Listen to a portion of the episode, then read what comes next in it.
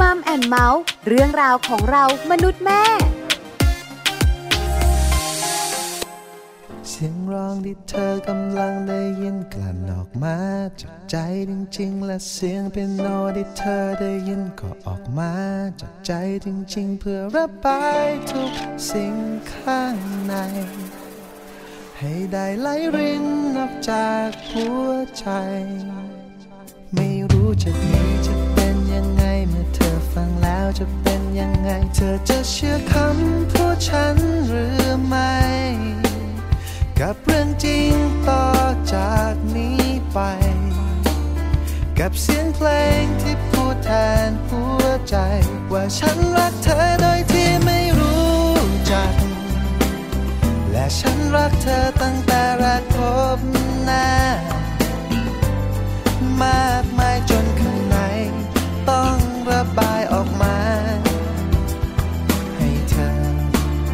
ได้ยินว่าสำหรับฉันนั้นเธอคือทุกสิ่งเป็นแรงบันดาลใจเป็นทุกอย่างเธอเชื่อไหมฉันเห็นภาพที่สวยงามของชีวิตแม้ว่าเรายังไม่ทันได้รู้จักกันเลย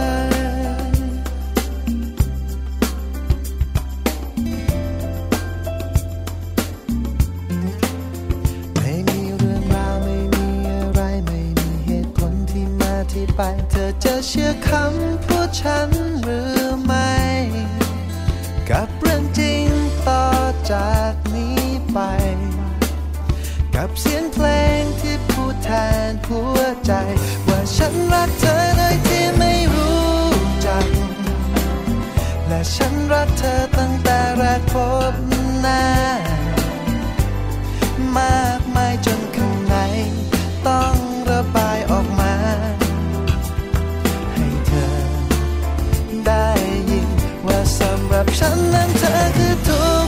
สิ่งเป็นแรงบันดาลใจเป็นทุกอย่าง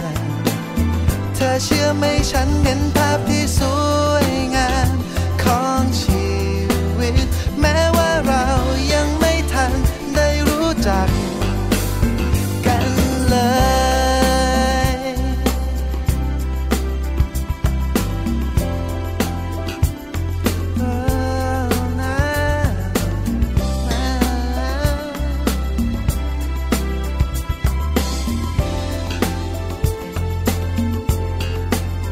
และเสียงเพลงต่อจากนี้ไปจะเป็นเสียงเพลงที่พูดแทนหัวใจว่าฉันรักเธอโดยที่ไม่รู้จักและฉันรักเธอตั้งแต่แรกพบหน้ามากมายจนข้างในต้องระบายออกมาให้เธอได้ยินว่าสำหรับฉันนั้นเธอคือทุกสิ่ง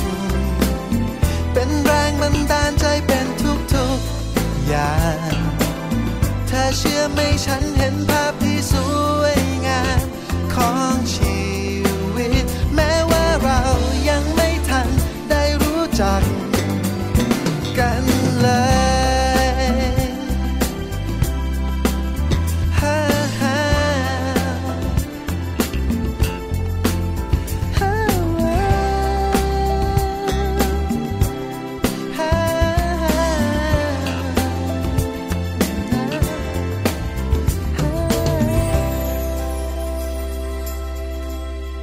สวัสดีค่ะมัมแอนเมาส์ค่ะเรื่องราวของเรามนุษย์แม่กลับมาเจอกันอีกเช่นเคยเลยนะคะวันนี้ค่ะแม่แจงศศิธรสินภักดีค่ะสวัสดีค่ะแม่ปลาค่ะปาริตามีทรัพย์นะคะวันนี้เจอกัน1ชั่วโมง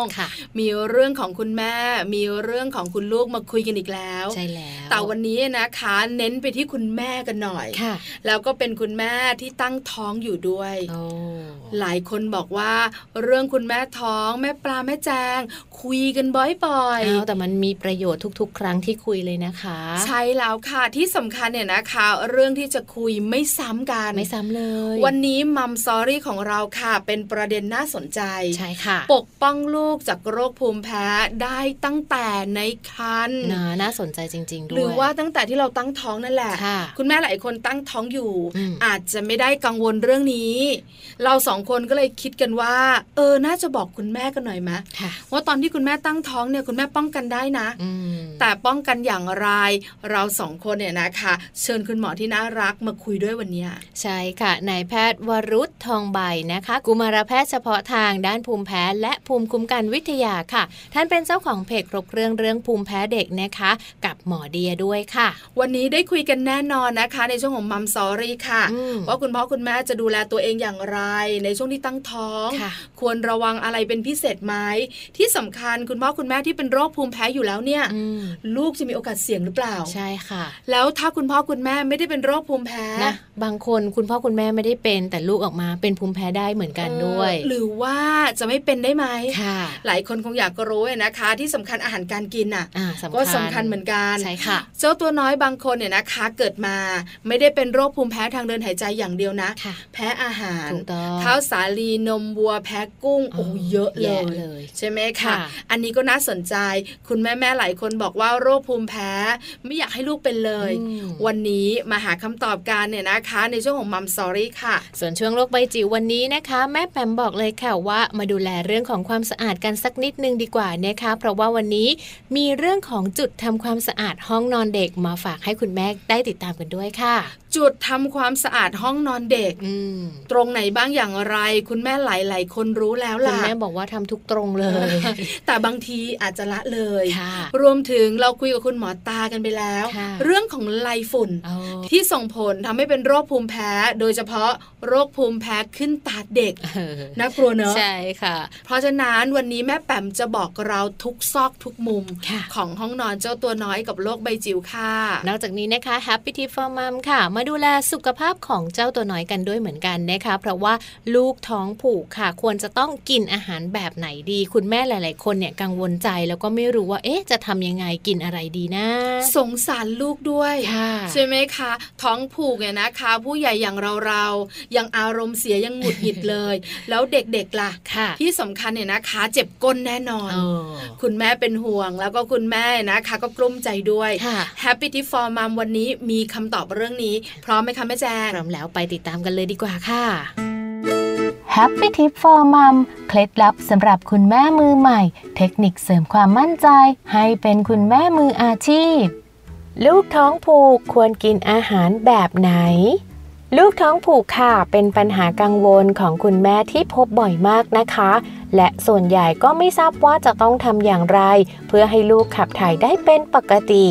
ดังนั้นเพื่อให้ปัญหาลูกท้องผูกได้รับการแก้ไขอย่างถูกต้องค่ะ Happy Tip for Mom มีเทคนิควิธีดีๆมาฝากกันอีกเช่นเคยค่ะสำหรับทารกนะคะที่มีอาการท้องผูกอาจจะมีสาเหตุมาจากการดื่มนมดัดแปลงสำหรับทารกก็ได้เช่นเดียวกันค่ะอาจจะทำให้อุจจาระของทารกบางคนนั้นแข็งและแห้งซึ่งกลายเป็นปัญหาทำให้เกิดอาการท้องผูกนะคะ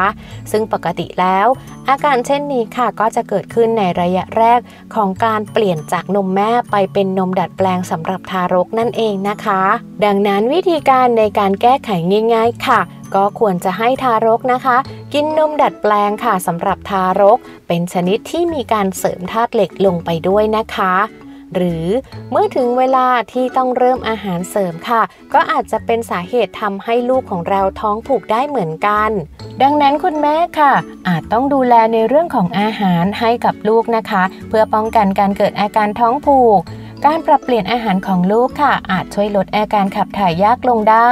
อย่างคุณแม่นะคะอาจจะให้ลูกค่ะกินน้ำเป็นประจำนะคะในแต่ละวันนอกเหนือจากอาหารปกติเพราะว่าน้ำสามารถช่วยลดอาการท้องผูกได้ค่ะถ้าน้ำเปล่าไม่ได้ผลนะคะลองเปลี่ยนมาเป็นน้ำผลไม้ค่ะเช่นน้ำแอปเปิ้ลน้ำลูกพรุนหรือว่าน้ำลูกแพรค่ะ เพื่อเป็นการเพิ่มปริมาณใยอาหารที่บริโภคให้กับลูกนะคะและถ้าลูกเริ่มกินอาหารหยาบแล้วค่ะคุณแม่ต้องทำอาหารที่มีกากใยมากเป็นพิเศษที่เหมาะสมกับวัยนะคะเช่นลูกแพรหรือถั่วฝักอ่อนผักผลไม้นะคะสามารถช่วยในเรื่องของการขับถ่ายได้หน่อไม้ฝรั่งแครอทรวมถึงผักใบเขียวทุกชนิดค่ะผลไม้อย่างมะละกอสับปะรดหรือว่ากล้วยน้ำว้าก็สามารถให้ลูกทานระหว่างมื้อได้ด้วยค่ะสำหรับเทคนิคนะคะในการที่จะช่วยให้ลูกถ่ายง่ายขึ้นนั่นก็คือคุณแม่ค่ะลองยกตัวลูกนะคะเพื่อให้นั่งในท่ายองๆแรงโน้มถ่วงอาจช่วยกระตุ้นให้ลำไส้ของลูกนั้นบีบตัวได้ดีหรือคุณแม่ค่ะอาจจะช่วยได้นะคะโดยการให้ลูกนั่งแช่อยู่ในอ่างน้ำอุ่นวิธีการนี้จะช่วยคลายกล้ามเนื้อและทำให้ลูกนั้นสามารถขับถ่ายได้ง่ายขึ้นค่ะการนวดคลึงบริเวณกล้ามเนื้อหน้าท้องของลูกนะคะก็จะเป็นการช่วยทำให้แรงกดต่างๆค่ะส่งผ่านไปยังลำไส้และกระตุ้นลำไส้ให้เคลื่อนไหวนะคะโดยจะต้องนวดคลึงไปมาค่ะเบาๆนะคะรอบๆบนหน้าท้องของลูกโดยเริ่มจากบริเวณสะดือแล้วก็วนออกค่ะให้ลูกของเรานั้นนอนหงายยกขาขึ้นจับงอเข่าเหยียดขาออกเบาๆเหมือนขี่จักรยานค่ะวิธีการเหล่านี้นะคะสามารถที่จะช่วยทำให้คุณแม่ค่ะไม่ต้องกังวลใจกับอาการท้องผูกของลูกได้แล้วนะคะเรื่องของอาหารค่ะมีส่วนสำคัญอย่างมากกับการท้องผูกของลูกนะคะลองปรับเปลี่ยนดูค่ะและเชื่อว่าคุณแม่หลายๆคนจะสามารถผ่านพ้นเรื่องของอาการท้องผูกของลูกน้อยไปได้อย่างแน่นอนพบกับ Happy Tip for Mom กับเคล็ดลับดีๆที่คุณแม่ต้องรู้ได้ใหม่ในครั้งต่อไปนะคะ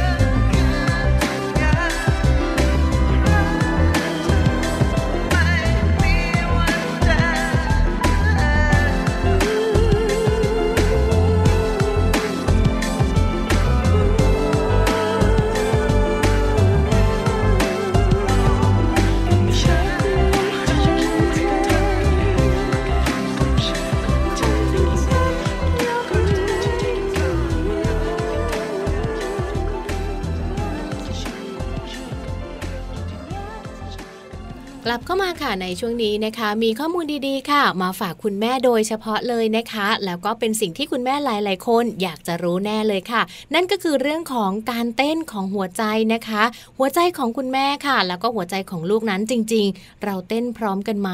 และเราเนี่ยจะได้ยินเสียงหัวใจของลูกเต้นเมื่อไหร่กันนะคุณแม่หลายท่านสงสัยเรื่องนี้เพราะว่าคุณลูกกับคุณแม่เราเหมือนเป็นคนๆเดียวกันเพราะฉะนั้นเนี่ยหัวใจของลูกหัวใจของแม่เต้นพร้อมกันหรือเปล่านะแล้วเราเองเนี่ยนะคะจะรู้ไหมนะว่าลูกเนี่ยหัวใจเต้นตอนอายุเท่าไหร่แม่แจงคงอยากรู้เหมือนกันแม่ก็อยากรู้นะคะวันนี้มีคำตอบมาบอกแม่แจงเล่าให้ฟังหน่อยสิคะจริงๆแล้วนะคะจังหวะการเต้นของหัวใจของแต่ละคนค่ะแม่ปลามันไม่เท่ากันอยู่แล้วเนอะบางคนเนี่ยเต้นเร็วบางคนหัวใจเต้นช้าค่ะก็ขึ้นอยู่ว่าทำกิจกรรมอะไรอยู่ด้วยนะคะส่วนคุณแม่ตั้งครรภ์ค่ะแล้วก็ลูกน้อยในครรภ์นั้นจริงๆเราเชื่อมต่อกันเราจะเต้นเหมือนกันไหมพร้อมกันหรือเปล่าคำตอบก็คือไม่พร้อมกันนะคะเพราะว่าลูกน้อยค่ะก็คืออีกหนึ่งชีวิตนะคะที่ยังอยู่ในครรภ์ของคุณแม่หัวใจของแม่และของลูกจึงเต้นไม่พร้อมกันเสมอไปค่ะเอาล่ะได้รู้กันแล้วนะคะว่าหัวใจของแม่หัวใจของลูกเต้นไม่พร้อมกันแล้วคุณแม่คุณลูกเนี่ยนะคะหัวใจจะเต้นแบบไหนอย่างไรกี่ครั้งต่อนาทีล่ะคนปกติทั่วไปถ้าไม่ท้องโดยส่วนใหญ่นะคะก็70-80-75-85 ครั้งต่อนาทีแล้วแต่การทำกิจกรรมแล้วคุณแม่ท้องล่ะหัวใจเต้นปกติแบบนี้ไหมหรือว่าเร็วขึ้นส่วนเจ้าตัวน้อยที่อยู่ในท้องคุณแม่เนี่ยหัวใจเต้นช้าหรือว่าเร็วกว่าพวกเราค่ะหัวใจของทารกในครรภ์ของคุณแม่นะคะจะเต้นเร็วหรือไม่เร็วนั้นก็ขึ้นอยู่กับอายุครรภ์ของคุณแม่ด้วยเหมือนกันค่ะโดยเฉพาะอายุครรภ์นะคะประมาณ5สัปดาห์เนี่ยการเต้นของหัวใจของลูกของเรานะคะจะอยู่ที่ประมาณ 80-85 ครั้งต่อนาทีก็เท่าๆกับหัวใจของคุณแม่นั่นเองค่ะอ๋อเข้าใจแล้วว่าเจ้าตัวน้อยตัวเล็กๆเนี่ยนะคะหัวใจเต้นเท่ากับคุณแม่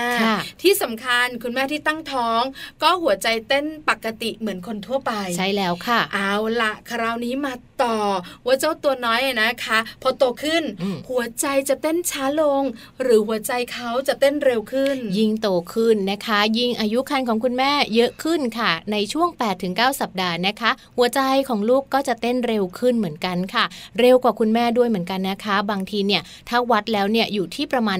175ครั้งต่อนาทีเลยทีเดียวค่ะอู้หูเยอะมากเร็วเยอะมากสัปดาห์ที่8สัปดาห์ที่9 2เดือนนิดๆโดยประมาณใช่ไหมคะ175ครั้งส่วนใหญ่เราจะเห็นตอนที่คุณหมอไปอัลตราซาวด์โอ้โหเต้นถี่มากเร็วมากคือเรายังไม่เห็นตัวเขาหรอกแต่คุณหมอจะบอกว่านี่หัวใจของเขาไอ้ดวงเล็กๆกระตุกกระตุกกระตุกกระตุกกระตุกใช่แล้วค่ะคุณแม่ทุกท่านจะรู้เนอะคราวนี้ไปรู้กันดีกว่าค่ะว่าโตขึ้นกว่านี้หัวใจจะเต้นอย่างไรค่ะยิ่งโตขึ้นนะคะหัวใจของลูกค่ะก็จะเต้นช้าลงอย่างต่อเนื่องจนถึงระดับการเต้นที่เป็นปกติค่ะในช่วงของอายุครรภ์นะคะประมาณกึ่งกลางของการตั้งครรภ์ของคุณแม่เนี่ยจะอยู่ที่ประมาณ 120-180 ครั้งต่อนาทีค่ะจนกระทั่งในช่วง10สัปดาห์สุดท้ายของการตั้งครรภ์นะคะอัตราการเต้นของหัวใจก็จะมากเป็น2เท่าของคุณแม่ค่ะว้าวเอาละคุณแม่ได้รู้แล้วสบายอกสบายใจแล้วเนี่ยนะคะเดี๋ยวนี้เชื่อมามีคุณแม่หลายๆท่านเนี่ยนะคะอยากรู้ว่าลูกของเราหัวใจเต้นไหมก็มีอุปกรณ์ส่วนตัวในการวัดการเต้นหัวใจของลูกแต่ส่วนใหญ่เราเนี่ยนะคะก็ไปพบคุณหมออัลตราซาวด์เราก็จะรู้หัวใจของลูกเนี่ยนะคะแต่หนึ่งอย่างที่เรารู้ค่ะว่าลูกของเราเนี่ยนะคะแข็งแรงดีไหมอย่างไรคือการนับลูกดิ้นอันนี้ต้องนับกันอันนี้ห้ามลืมเด็ดขาดเลยนะเป็นวินัยของคุณแม่มากเลยนะคะคุณหมอจะบอกโดยประมาณน่าจะ6เดือนขึ้นไปเราก็จะนับลูกดิ้นกันแล้วเนี่ยนะคะพอนับลูกดิ้นแล้วเนี่ยคุณหมอก็จะเช็คหรือไม่คุณหมออาจจะนั้นๆครั้งใกล้ๆคลอดหน่อยก็ไปโรงพยาบาลกันนิดนึงไปวัดการเต้นของหัวใจลูกผ่านเครื่องคุณหมอก็จะดูกราฟปกติดีแบบนี้นะคะแต่เราบอกคุณแม่ๆไว้เบื้องต้นว่าลูกของเราเนี่ยจะเป็นแบบไหนอย่างไรหัวใจเขาเต้นเหมือนเราไหมช่วงที่อยู่ในท้องเพราะเรามองไม่เห็นคุณแม่ทราบกันแล้วเนอะใช่แล้วค่ะวัน นี้นะคะเราหยิบยกข้อมูลดีๆน่ารักแบบนี้มาฝากคุณแม่กันให้คุณแม่สบายใจนะคะจากสนุก .com นั่นเองค่ะเดี๋ยวเราพักกันสักครู่หนึ่งช่วงหน้ากลับมาค่ะแม่แจ้งเราไปรู้กันเนี่ยนะคะว่าคุณแม่จะปกป้องลูกจากโรคภูมิแพ้ได้ตั้งแต่ในท้องอย่างไรใช่แล้วค่ะคุณแม่หลายคนอยากรู้รอแป๊บนึงค่ะเดี๋ยวช่วงหน้ากลับมากับมัมซอรี่ค่ะ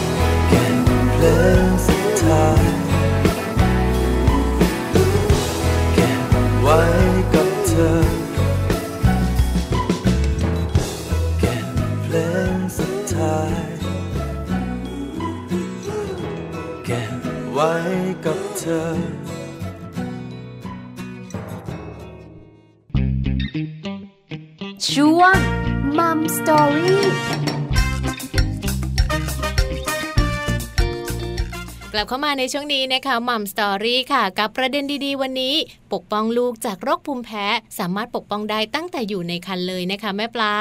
ใช่แล้วค่ะแม่แจงวันนี้เรามีคุณหมอที่น่ารักจะมาคุยกับเราจะมาบอกเราจะมาให้ความรู้เกี่ยวข้องกับเรื่องนี้ให้คุณแม่ๆได้รู้กันค่ะซึ่งก็คือนายแพทย์วรุธทองใบนะคะกุมารแพทย์เฉพาะทางด้านภูมิแพ้และภูมิคุ้มกันวิทยาค่ะท่านเป็นเจ้าของเพจครบเครื่องเรื่องภูมิแพ้เด็กกับหมอเดียนะคะซึ่งตอนนี้ค่ะคุณหมอเดียค่ะหรือว่าคุณหมอวรุธนั้นพร้อมที่จะพูดคุยกับพวกเราทั้งสองแม่แล้วนะคะไปพบกับคุณหมอกันค่ะสวัสดีค่ะคุณหมอเดียค่ะแม่แจงจาก Mom & Mouth ค่ะสวัสดีครับผมหมอเดียครับหมอเดียค่ะวันนี้อยู่กับแม่ปลากับแม่แจงใน Mom & Mouth เหมือนเดิมเลยนะคะวันนี้ขอความรู้อีกแล้วหมอเดียพร้อมหรือยังคะยินดีครับเอาละคำถามแรกเกี่ยวข้องกับเรื่องของคุณแม่ตั้งท้องคุณแม่ตั้งท้องหลายๆท่านเนี่ยนะคะสงสัยเรื่องของโรคภูมิแพ้กังวลจังเลยโดยเฉพาะเรื่องแพ้อาหารเรื่องของทางเดินหายใจถามหมอเดียแบบนี้ก่อนค่ะว่าคุณพ่อคุณแม่ที่เป็นโรคภูมิแพ้เนี่ยถ้ามีลูกหรือว่าตั้งท้องเนี่ยจะมีความเสี่ยงกว่าคุณพ่อคุณแม่ที่ไม่เป็นโรคภูมิแพ้หรือเปล่าอะคะก็ต้องยอมรับนะครับว่าถ้าคุณพ่อและคุณแม่หรือคุณพ่อหรือคุณแม่คนใดคนหนึ่งอะครับเป็นโรคภูมิแพ้เนี่ยลูกที่เกิดมาก็จะมีความเสี่ยงที่จะเป็นภูมิแพ้สูงกว่าคุณพ่อและคุณแม่ที่เขาไม่เป็นภูมิแพ้ยกตัวอย่างเช่นถ้าสมมติว่าคุณพ่อหรือคุณแม่ครับที่เป็นโรคภูมิแพ้เอาแค่คนใดคนหนึ่งนะครับเป็นโรคภูมิแพ้เนี่ยความเสี่ยงของลูกที่จะเกิดมาแล้วเป็นภูมิแพ้เนี่ยก็ประมาณ 50-60% แล้วก็ถ้าคุณพ่อและคุณแม่วงเล็บทั้งสองคนเนี่ยเป็นภูมิแพ้ทั้งคู่ก็จะความเสี่ยงก็อยู่ที่ประมาณสัก 70-80% แล้วแต่ถ้าเกิดสมมติว่าคุณพ่อและคุณแม่ไม่เป็นความเสี่ยงก็ยังมีอยู่ประมาณสัก 10% ครับค่ะนะคะคุณพ่อคุณแม่ท่านใดท่านหนึ่งเป็นก็เสี่ยงประมาณ 50% แต่ถ้าเป็นทั้งคู่ก็ขึ้นไป 70-80% ใช่ไหมคะแต่ถ้าไม่เป็นเลยไม่ใช่ไม่เสี่ยงนะเสี่ยงเหมือนกันจะมี 10% ใช่ครับนะคะน่ากลัวทีเดียวคุณแม่หลายท่านเนี่ยนะคะรีบเช็คกันใหญ่เลยแต่ทุกท่านคงจะรู้ล่ะว่าตัวเองเป็นหรือตัวเองไม่เป็นเนี่ยนะคะได้คำตอบกันแล้วงั้นเอาแบบนี้ดีกว่าค่ะหมอเดียถ้าคุณพ่อคุณแม่นะคะที่เป็นโรคภูมิแพ้จะต้องดูแลตัวเองมากกว่าคุณพ่อคุณแม่ที่ไม่เป็นโรคภูมิแพ้ในระหว่างตั้งท้องหรือเปล่าคะจริงๆการดูแลสำหรับคุณแม่นะครับที่ตอนนี้กำลังตั้งครรภ์อยู่และตัวคุณแม่เนี่ยเป็นโรคภูมิแพ้เนี่ยการดูแลเพื่อป้องกันที่ไม่ให้ลูกที่เกิดมาเป็นภูมิแพ้หลักๆก็คือการดูแลเหมือนคุณแม่ที่ไม่เป็นภูมิแพ้เลยทุกอย่างนะครับยกตัวอย่างเช่น1แนะนำทานอาหารให้ครบทั้ง5หมู่อย่างสมดุลตามคำแนะนำของคุณหมอสูที่ดูแลคุณแม่ระหว่างฝากครรภ์อยู่นะครับไม่แนะนำนะครับให้งดอาหารกลุ่มเสี่ยงนะครับถึงแม้ว่าอาหารนั้นจะเป็นอาหารกลุ่มเสี่ยงก็ตามยกตัวอย่างเช่นนมวัวไข่ถั่วลิสงแป้งสาลีเนี่ยไม่จำเป็นต้องไปงดนะครับยกเว้นถ้าสมมติตัวคุณแม่แพ้อาหารเองอันนี้คืออีกเรื่องนึงนะถ้าสมมติว่าตัวคุณแม่แพ้อาหารชนิดไหนก็อาจจะต้องเลี่ยงตัวนั้นแต่ถ้าเกิดตัวคุณแม่ครับไม่ได้แพ้อาหารอะไรเลยไม่จำเป็นต้องงดอาหารอะไรเลยนะครับเพราะว่าการที่งดอาหารโดยไม่จำเป็นเนี่ยมันจะทำให้ตัวคุณแม่เองเนี่ยขาดสารอาหารที่จำเป็นสำหรับการตั้งครรภ์นะครับผมนะแต่ถามว่าเอ๊ะถ้าเกิดเป็นพวกอาหารกลุ่มเสี่ยงละหมอที่บอกไปให้งดแต่ว่ามันเสี่ยงนะยกตัวอย่างเช่นนมวัวถั่วเหลืองไข่อะไรอย่างเงี้ยให้ทานได้ไหมให้ทานได้แต่ว่าจะให้ทานเท่ากับตอนที่ยังไม่ท้องนะครับยังไม่ท้องยกตัวอย่างเช่นสมมติคุณแม่บอกว่าตอนยังไม่ท้องคุณแม่ทานนมวันละ1แก้วตอนตั้งครรภ์เนี่ยก็ยังสามารถทานได้วันละแก้วแต่ให้ไปหาแหล่งอาหารเสริมอื่นเช่นแหล่งแคลเซียมเสริมอื่นเดี๋ยวนี้เนี่ยสูตินรีแพทย์หรือคุณหมอที่ดูแลการตั้งครรภ์อยู่เนี่ยเขาก็จะมีแคลเซียมเม็ดเสริมให้อยู่แล้วล่ะวิตามินเสริมให้ธาตุเหล็กเสริมให้เราก็ใช้แหล่งอาหารเสริมจากตรงส่วนนี้แทนนะครับนอกจากนี้เนี่ยก็ต้องระวังบุหรี่นะครับการได้รับควันบุหรี่ไม่ว่าจะเป็นจากที่คุณแม่สูบเองก็ตามหรือว่าเป็นเซคันด์สโมเกอร์คือคนในบ้านสูบนะครับอันนี้ก็ต้องระวังเพราะว่าอันนี้เนี่ยจะเป็นตัวที่ทำให้เกิดโรคภูมิแพ้ในเด็กได้ค่ะนะคะคำตอบของคุณหมอก็คือว่าดูแลเหมือนกันเลยจะตั้งท้องแล้วเป็นภูมิแพ้หรือว่าจะตั้งท้องแล้วไม่เป็นภูมิแพ้รวมถึงอาหารบางชนิดด้วยงั้นหมอเดียขาถามแบบนี้ว่าคุณแม่ที่ตั้งท้องเนี่ยนะคะแล้วไม่อยากให้ลูกของตัวเองเป็นโรคภูมิแพ้ต้องดูแลตัวเองอย่างไรในระหว่างตั้งท้องค่ะคุณหมอจริงๆการดูแลก็เหมือนกับที่กล่าวไปแล้วเมื่อกี้นะครับ การดูแลเพื่อป้องกันไม่ให้ลูกน้อยเป็นภูมิแพ้ไม่ว่าตัวคุณแม่เองจะเป็นหรือไม่เป็นเนี่ยหลักการดูแลเหมือนกันเลยก็คือการทานอาหารให้ครบ5หมู่เหมือนกันไม่จำเป็นจะต้องหลีกเลี่ยงอาหารกลุ่มเสี่ยงแล้วก็ทานอาหารให้เหมาะสมกับช่วงอายุของการตั้งครรภ์ในแต่ละไตรมาสหรือแต่ละสัปดาห์แล้วก็ระวังเรื่องของการสัมผัสพวกควันบุหรี่อันนี้เหมือนกันหมดทุกอย่างเลยครับไม่แบ่งว่าคุณแม่เป็นภูมิแพ้หรือไม่เป็นภูมิแพ้เนี่ยคือการป้องกันลูกในท้องที่จะเกิดมาไม่ให้เป็นภูมิแพ้หลักการดูแลเหมือนกันเลยค่ะหมอเดียค่ะมีคุณแม่หลายท่านสงสัยแม่ปลายเองก็สงสัยหนึ่งเรื่องก็คือทำไมอาหารจำพวกที่หมอเดียบอกมาเมื่อสักครู่นี้จะเป็นเรื่องของนมวัวจะเป็นเรื่องของไข่หรือถั่วจึงทำให้เราเสี่ยงที่จะแพ้อาหารได้ล่ะคะคือเราต้องยอมรับว่าอาหารในกลุ่มพวกนี้ครับมันจะมีสารก่อภูมิแพ้ที่ร่างกายเราถูกกระตุ้นคือต้องบอกก่อนว่าโรคภูมิแพ้เนี่ยเป็นโรคที่ร่างกายเกิดจากร่างกายเนี่ยถูกกระตุ้นกับสารก่อภูมิแพ้นั้นนะครับมันไม่เหมือนโรคติดเชื้อเนาะที่เป็นการติดเชื้อแล้วมาฆ่าศึกบุกรุกแล้วเราก็ใช้ภูมิคุ้มกันของเรากำจัดแต่เนี่ยเป็นเรื่องของภูมิคุ้มกันของร่างกายของเราเลยมันที่ไวต่อสิ่งกระตุ้นคราวนี้เนี่ยอาหารส่วนใหญ่ที่มักจะไวหรือว่ามักจะเป็นสารก่อภูมิแพ้ยกตัวอย่างเช่นอาหารในกลุ่มพวกโปรตีนเช่นโปรตีนจากนมโปรตีนจากถั่วเหลืองนะครับอันนี้ก็จะเป็นตัวหนึ่งที่สามารถทำให้เกิดภูมิแพ้ได้หรือแม้แต่สารบางชนิดที่อยู่ในพวกถั่วลิสงหรือว่าพวกอาหารทะเลต่างๆก็เป็นอาหารกลุ่มเสี่ยงได้เหมือนกันคราวนี้ถามว่าทำไมเราไม่แนะนำให้กินอาหารกลุ่มเสี่ยงมากกว่าที่คุณเคยกินนะปกติคือวงเล็บไม่ได้งดไปเลยแต่ว่าให้กินเท่าๆเดิมนะเพราะเราพบว่าถ้าสมมติว่าคนเราเนี่ยกินอาหารที่มีความเสี่ยงเข้าไปในปริมาณมากกว่าที่เรายังไม่ท้องหรือไม่ตั้งครรภ์เนี่ย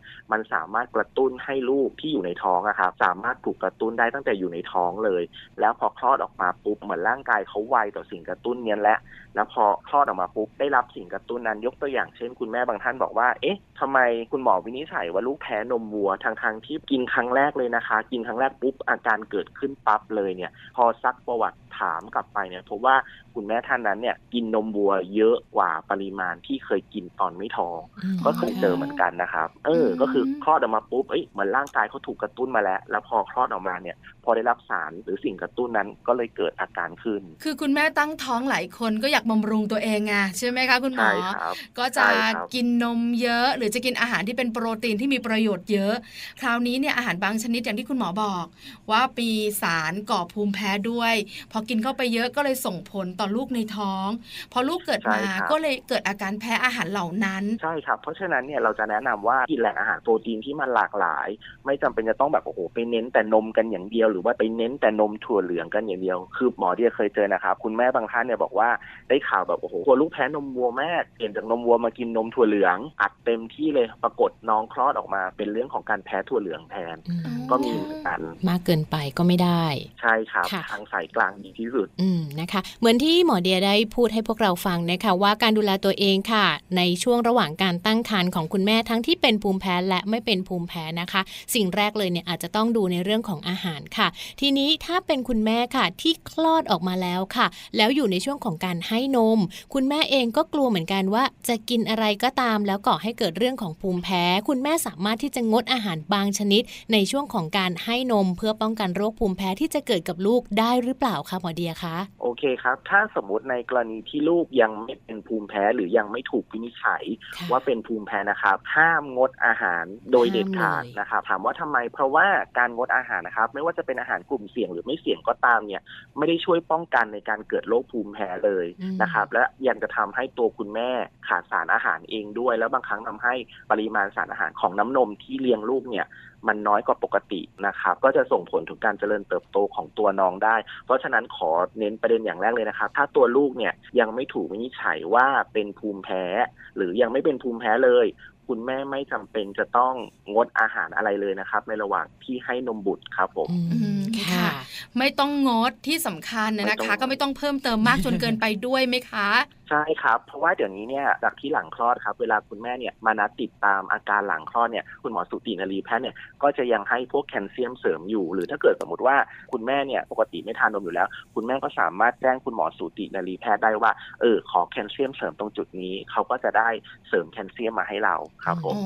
ค่ะงั้นแปลว่าหมอเดียขาถ้าสมมติว่าแม่ปลาตั้งท้องแล้วแม่ปลาเนี่ยเป็นโรคภูมิแพ้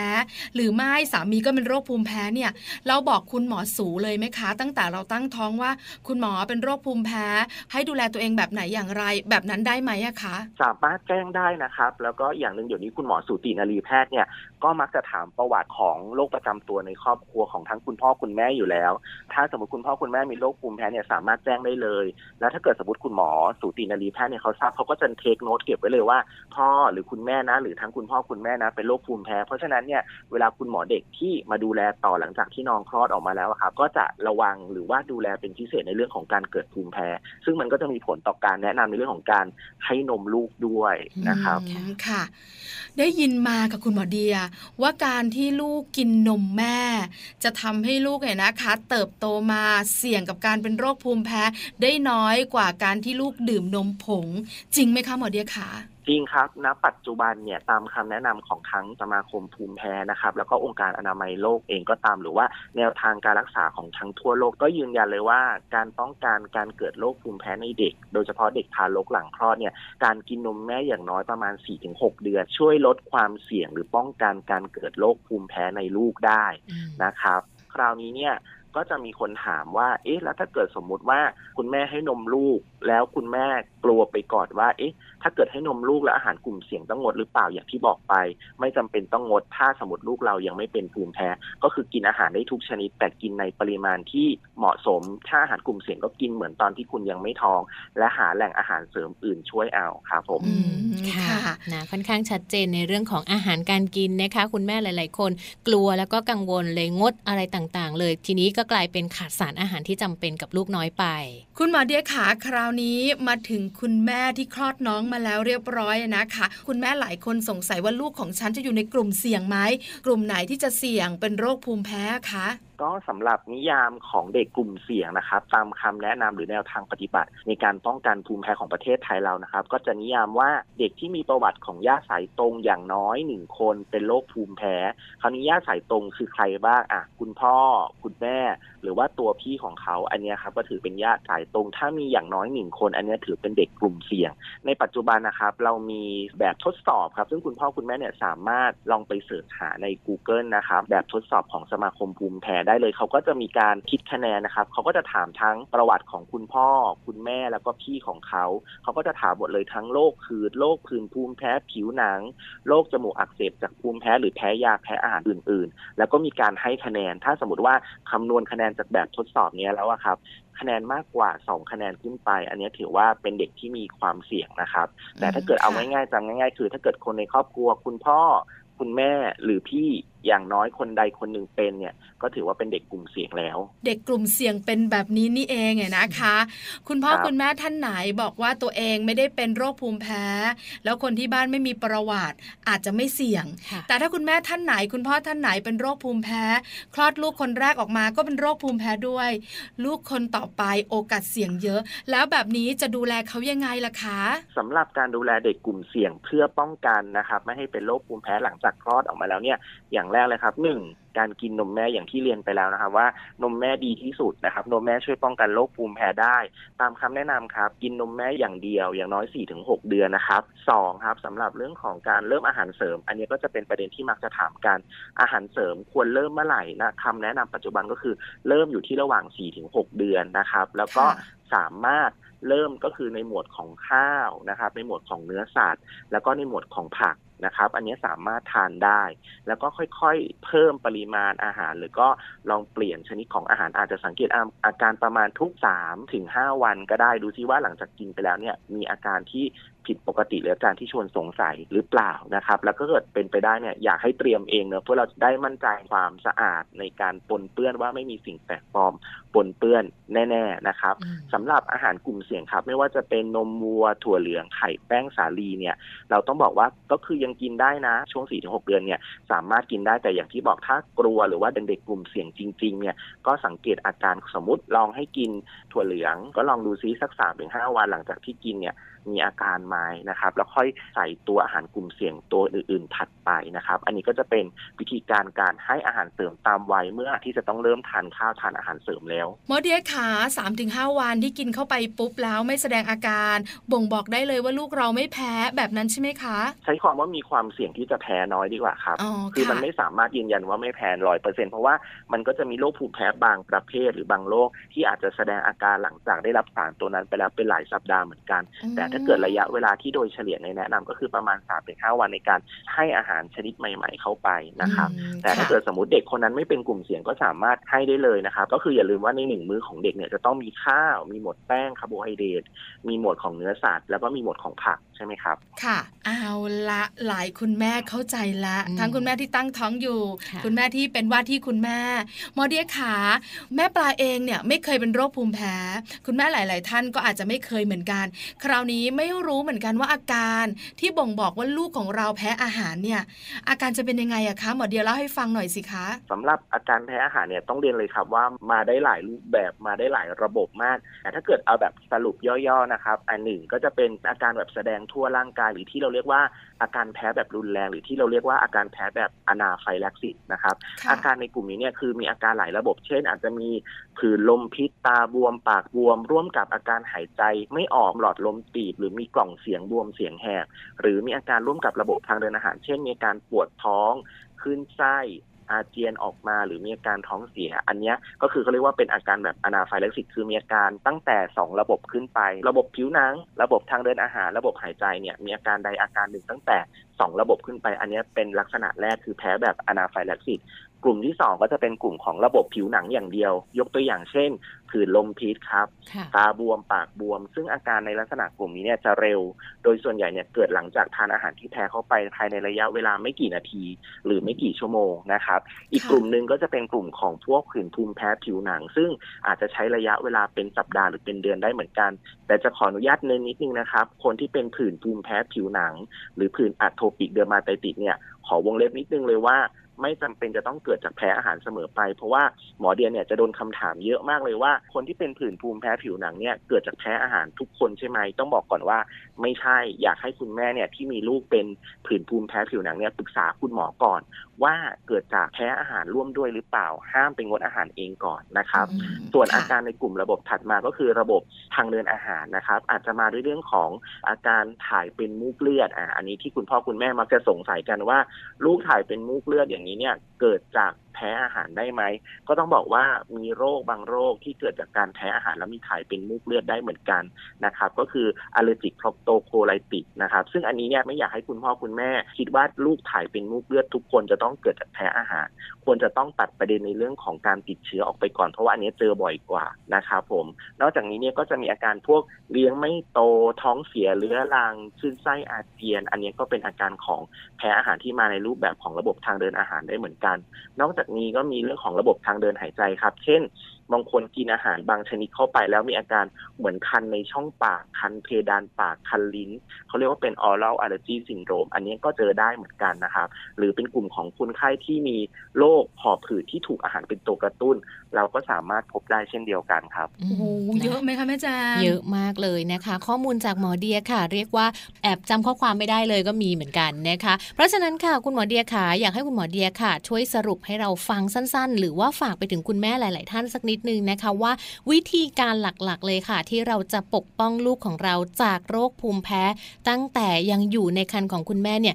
คุณแม่สามารถทำได้อย่างไรบ้างค่ะครับก็สำหรับการป้องกันลูกน้อยนะครับไม่ให้เป็นโรคภูมิแพ้ตั้งแต่อยู่ในครรภ์อย่างแรกครับก็คือการดูแลตัวเองตามคำแนะนำของสูตินรีแพทย์ได้รับสารอาหารตรงตามช่วงอายุครรภ์ที่คุณหมอแนะนำนะครับแล้วก็ยังไม่จำเป็นจะต้องงดอาหารใดๆทั้งสิ้นถึงแม้ว่าจะเป็นอาหารกลุ่มเสี่ยงก็ตามแต่ว่าถ้าเป็นอาหารกลุ่มเสี่ยงให้กินในปริมาณที่คุณกินเท่ากับตอนคุณยังไม่ท้อและหาแหล่งอาหารเสริมอื่นนะครับที่สำคัญระวังเรื่องของบุหรี่นะครับไม่ว่าจะเป็นการสูบบุหรี่ด้วยตัวคุณแม่เองหรือว่าเป็นเซคันด์สโมเกอร์คือได้รับควันบุหรี่จากคนอื่นอันนี้อยากให้พยายามเลี่ยงให้มากที่สุดเพราะว่าควันบุหรี่เนี่ยมีงานวิจัยยืนยันออกมาแล้วว่าเป็นตัวหนึ่งที่กระตุ้นให้เกิดโรคภูมิแพ้ในลูกได้ตั้งแต่อยู่ในท้องส่วนคุณแม่หลังคลอดนะครับหรือคุณแม่ที่คลอดลูกแล้วและให้นมบุตรเนี่ยการดูแลตัวเองก็ดูแลเหมือนคุณแม่ที่ไม่เป็นภูมิแพ้เช่นเดียวกัน านเพื่อป้องกันให้ลูกไม่เป็นภูมิแพ้เช่น1ไม่จำเป็นต้องงดอาหารอะไรเลยในขณะที่ให้นมลูกนะครับแม้ว่าจะเป็นอาหารกลุ่มเสี่ยงแล้วก็หาแหล่ง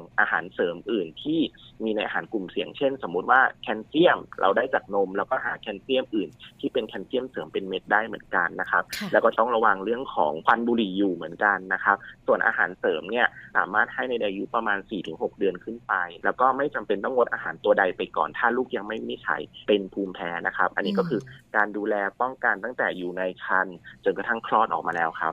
นะคะเรียกได้ว่าวันนี้ค่ะข้อมูลของคุณหมอเดียนะคะครบถ้วนจริงๆค่ะเราก็สามารถนำไปใช้นำไปปฏิบัติได้ไม่ยากเลยนะคะกับการป้องกันลูกของคุณแม่ค่ะไม่ให้เป็นภูมิแพ้ป้องกันได้ตั้งแต่ในครรภ์ด้วยนะคะวันนี้รายการของเราค่ะขอบคุณคุณหมอเดียมากๆเลยนะคะที่ร่วมพูดคุยและให้ความรู้กับรายการค่ะ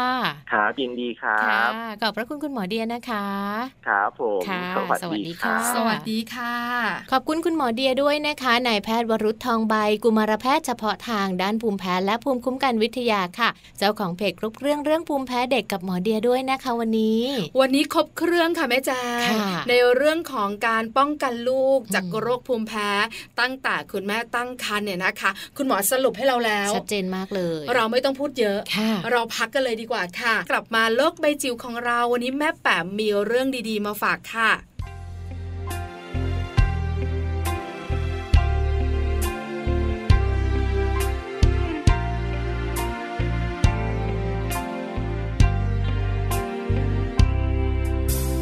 เดินจับมือกันทุกสุขด้วยกันหัวเราะร้องไห้ด้วยกันมานานเท่าไหร่ฉันไม่เคยลืมจากใจวันที่เรายิ้มวันที่ทะเลาะอาบวันและคืนเหล่านั้นจะยังงดงามไม่เคยเปลี่ยนไปยังคงเป็นดังเหมือนกับเมื่อวานอยู่ในส่วนลึกความทรงจำแต่ต่างกันแค่เพียงในตอนนี้ฉันนั้นไม่ได้มีเธออยู่ข้างๆเหมือนวันที่เราเคยเดินข้ามผ่านทุกๆสิ่งทุกๆอย่างมาด้วยกันนับเป็นช่วงชีวิตที่ดีที่สุดแม้เป็นแค่เพียงเวลาสั้นๆที่เคยเกิดขึ้นกับฉันเพราะเธอ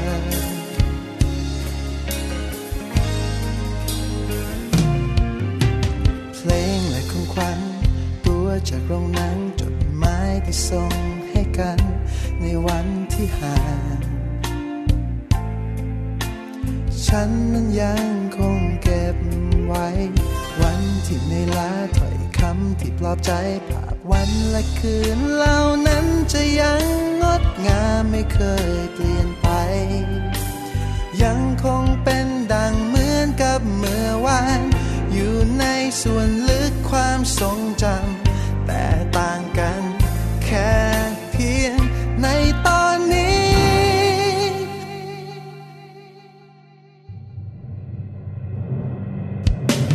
ฉันนั้นไม่ได้มีเธออยู่ข้างๆเหมือนวันที่เราเคยเดินข้ามผ่านทุกๆสิ่งทุกๆอย่างมาด้วยกันนับเป็นช่วงชีวิตที่ดีที่สุดแม้เป็นแค่เพียงเวลาสั้นๆแต่ก็เคยเกิดขึ้นกับฉันเพราะเธอไม่รู้ว่าเธอไม่รู้ว่าจะได้ยินเพลงนี้หรือยังอยากจะให้เธอช่วยมารับฟังว่าฉันนั้นคิดถึง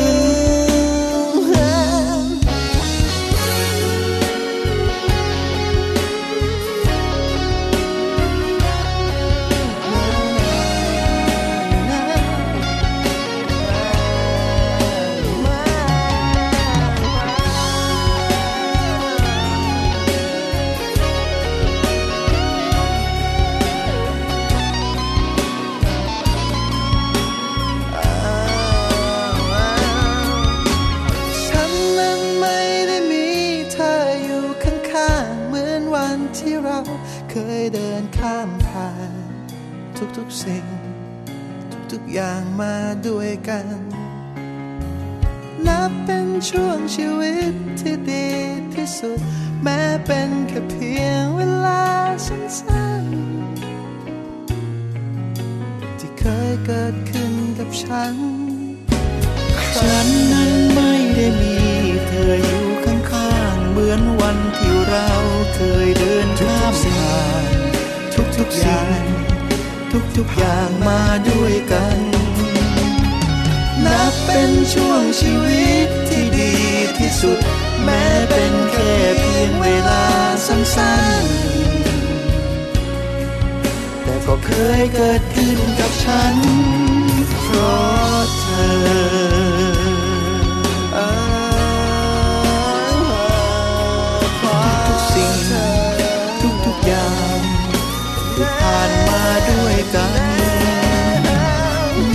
เป็นช่วงชีวิตที่ดีที่สุดแม้เป็นแค่เพียงเวลาสั้นๆแต่ก็เคยเกิดขึ้นกับฉันเพราะเธอนับเป็นช่วงชีวิตที่ดีที่สุดกลับเข้ามาค่ะในช่วงนี้นะคะโลกใบจิ๋ว How to ชิวๆของคุณพ่อและคุณแม่ค่ะวันนี้แม่แปมนิธิดาแสงสิงแก้วค่ะหยิบยกเรื่องราวของความสะอาดมาฝากคุณพ่อหรือว่าคุณแม่กันด้วยนะคะกับจุดทำความสะอาดห้องนอนเด็กค่ะจุดต่างๆในห้องนอนของเจ้าตัวน้อยถ้าสะอาดลูกของเราก็สุขภาพดีแน่นอนเลยคุณแม่หลายๆท่านเนี่ยนะคะบอกเลยไม่อยากให้ลูกป่วยไม่ว่าจะเป็นโรคอะไรก็ตามเนี่ยนะคะไม่อยากให้ลูกเป็นเลยใช่แล้วงั้นพร้อมไหมคะพร้อมแล้วค่ะเราตามแม่แปมไปช่วยกันทำความสะอาดห้องนอนของเจ้าตัวน้อยกันดีกว่าค่ะโลกใบจิ๋วโดยแม่แปมนิธิดาแสนสีแก้วครับสวัสดีค่ะต้อนรับคุณผู้ฟังเข้าสู่ช่วงโลกใบจิ๋ว How to ชิวๆของคุณพ่อกับคุณแม่นะคะวันนี้ชวนคุยกันเรื่องความสะอาดสำหรับเจ้าตัวเล็กดีกว่าค่ะสำคัญมากๆเลยนะคะเรื่องของการดูแลรักษาความสะอาดของสิ่งแวดล้อมที่เจ้าเบบีเมื่อกลับมาจากโรงพยาบาลแล้วต้องอยู่นะคะไม่ว่าจะเป็นในห้องนะคะไม่ว่าจะเป็นส่วนต่างๆไม่ว่าจะเป็นที่นอนหมอนมุ้งนะคะแล้วก็ผ้าม่านนะคะไล่เรียงกันค่ะว่ามีตรงไหนบ้างที่เป็นจุดทำความสะอาดที่เราควรจะต้องให้ความสนใจเป็นพิเศษนะคะจุดแรกค่ะผ้าปูที่นอนนะคะเรียกว่าเป็นจุดที่เจ้าเบบีเนี่ยจะใช้ชีวิตอยู่มากที่สุดเลยนะคะแล้วก็พอเป็นเบบีเนี่ยสิ่งที่จะเกิดขึ้นก็คือจะมีการปัสสาวะอุจจาระบ่อยๆนะคะดังนั้นเนี่ยนอกจากผ้าปูที่นอนที่ต้องสะอาดแล้วเนี่ยคุณพ่อคุณแม่อย่าลืมเตรียมผ้ายางกันไว้ด้วยอีกชั้นหนึ่งนะคะแล้วก็เปลี่ยนบ่อยๆนะคะแล้วก็อย่าลืมเลือกใช้ผลิตภัณฑ์ทำความสะอาดที่เหมาะกับเด็กๆด้วยแล้วก็ปราศจากสารเคมีพึ่งแดดให้แห้งก็จะเป็นวิธีในการฆ่าเชื้อโรคได้อีกทางหนึ่งนะคะจุดที่2ค่ะถังขยะนะคะถังขยะนี่ก็เป็นสิ่งที่ละเลยไม่ได้นะคะเพราะว่าเราทิ้งทุกอย่างเลยค่ะไม่ว่าจะเป็นของใช้ของทานนะคะที่เหลือทิ้งนะคะแพมเพิร์สนะคะหรือว่าสำลีคัตเติ้ลบัดอะไรต่างๆนะคะพวกนั้นก็คือจะเป็นจุดที่สามารถที่จะรวมเชื้อโรคได้ด้วยนะคะคุณพ่อคุณแม่จึงจำเป็นที่จะต้องทำความสะอาดถังขยะด้วยนะคะทางที่ดีก็คือหาถุงพลาสติกรองเอาไว้อีกชั้นหนึ่งนะคะแล้วก็เอาไปทิ้งแล้วก็มีการทำความสะอาดถังขยะนั้นด้วยนะคะถัดมาเป็นพื้นห้องค่ะพื้นห้องนี่ถ้าเกิดเป็นลูกน้อยวัยเริ่มหัดคลานนี่โอ้โหเรียกว่าวุ่นกันไปหมดทั้งห้องนะคะดังนั้นพื้นห้องจึงต้องเป็นจุดที่ต้องสะอาดค่ะแล้วก็เรียกว่าดูแลรักษาความสะอาดฆ่าเชื้อต่างๆเป็นอย่างดีนะคะอีกจุดนึงค่ะผ้าม่านค่ะผ้าม่านนี่ก็เป็นจุดที่ละเลยไม่ได้นะคะแล้วก็ลองดูนะคะพอเริ่มโตขึ้นมา หน่อยสำหรับเด็กเล็กเนี่ยบางครั้งเราจะเห็นเลยว่าเอ๊ะทำไมเด็กเหมือนกับมีอาการภูมิแพ้สืบไปสืบมาปรากฏว่าเพราะผ้าม่านในห้องนี่แหละค่ะที่มันจะอมฝุ่นนะคะหรือว่ามีพวกไรฝุ่นต่างๆแล้วก็ส่งผลไม่ดีกับสุขภาพดังนั้นในการเลือกใช้ผ้าม่านหรือเลือกซื้อผ้าม่านเลือกติดผ้าม่านก็ต้องเลือกที่มันถูกสุขลักษณะนะคะถ้าเกิดเป็นผ้าม่านที่เป็นผ้าอย่าลืมหมั่นเอาออกมาทำความสะอาดด้วยถ้าเป็นมูลี่ก็อย่าลืมที่จะคอยเช็ดฝุ่นนะคะที่เกาะเอาไว้ด้วยนะคะส่วนคนเช็ดอย่าลืมใส่หน้ากากด้วยนะคะไม่งั้นฝุ่นก็จะมากระทบตัวเราก็จะจามก็จะไม่สบายอีกก็เป็นไปได้ค่ะและสุดท้ายค่ะเป็นส่วนที่เรียกว่าเป็นพวกตู้นะคะตู้สำหรับเด็กเล็กนี่ใช้เยอะค่ะไม่ว่าจะเป็นเก็บของเล่นของใช้ต่างๆนะคะแล้วก็บางทีเนี่ยขนาดปิดอย่างดีแล้วคุณพ่อคุณแม่ลองดูเนาะเวลาผ่านไปเปิดตู้ออกมาอุ้ยทำไมฝุ่นเยอะจังเลยดังนั้นตู้ก็จะเป็นแหล่งสะสมเชื้อโรคได้ด้วยนะคะก็หมั่นเช็ดหมั่นทำความสะอาดตู้ต่างๆในห้องนอนของลูกหรือว่าในบ้านบ่อยๆนะคะเพื่อสุขอนามัยที่ดีค่ะ5จุดสำคัญค่ะเป็น5จุดที่เราละเลยไม่ได้นะคะเรื่องของทำความสะอาดแล้วก็จะนำมาซึ่งเรียกว่าความปลอดโรคปลอดเชื้อนะคะแล้วก็สภาพแวดล้อมที่ถูกสุขลักษณะนะคะแล้วก็ช่วยเป็นการสร้างสิ่งแวดล้อมให้ปลอดภัยนะคะแล้วก็มีคุณภาพสำหรับเจ้าตัวน้อยที่กำลังจะเติบโตขึ้นค่ะโลกใบ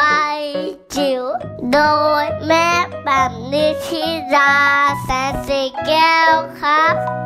เรียกได้ว่าวันนี้นะคะทั้งหมดเลยค่ะทุกๆช่วงของ Mom & Mouth ค่ะให้ความรู้ให้ข้อมูลดีๆกับคุณแม่ในทุกๆเรื่องเหมือนกันนะคะเนี่ยคุณแม่ยิ้มกันใหญ่เลยนะคะนอกจากแม่ๆจะยิ้มแล้วสองแม่ตรงนี้ก็ยิ้มด้วย ยิ้มอยู่ได้ความรู้นะคะที่สำคัญมีเทคนิควิธีดีๆดูแลเจ้าตัวน้อยกันตลอดรายการเลย Mom & Mouth เรื่องราวของเรามนุษย์แม่ค่ะแต่ว่าวันนี้นะคะเวลาของรายการค่ะหมดลงแล้วนะคะแม่แจงแล้วก็แม่ปลาค่ะให้ข้อมูลดีๆกันต่อไม่ได้แล้วต้องกลับมาติดตามกันต่อนะคะใน Mom & Mouth ค่ะในครั้งต่อๆไปด้วยค่ะสำหรับวันนี้ลาไปพร้อมกันเลยนะคะทั้งแม่แจงแล้วก็แม่ปลาค่ะสวัสดีค่ะ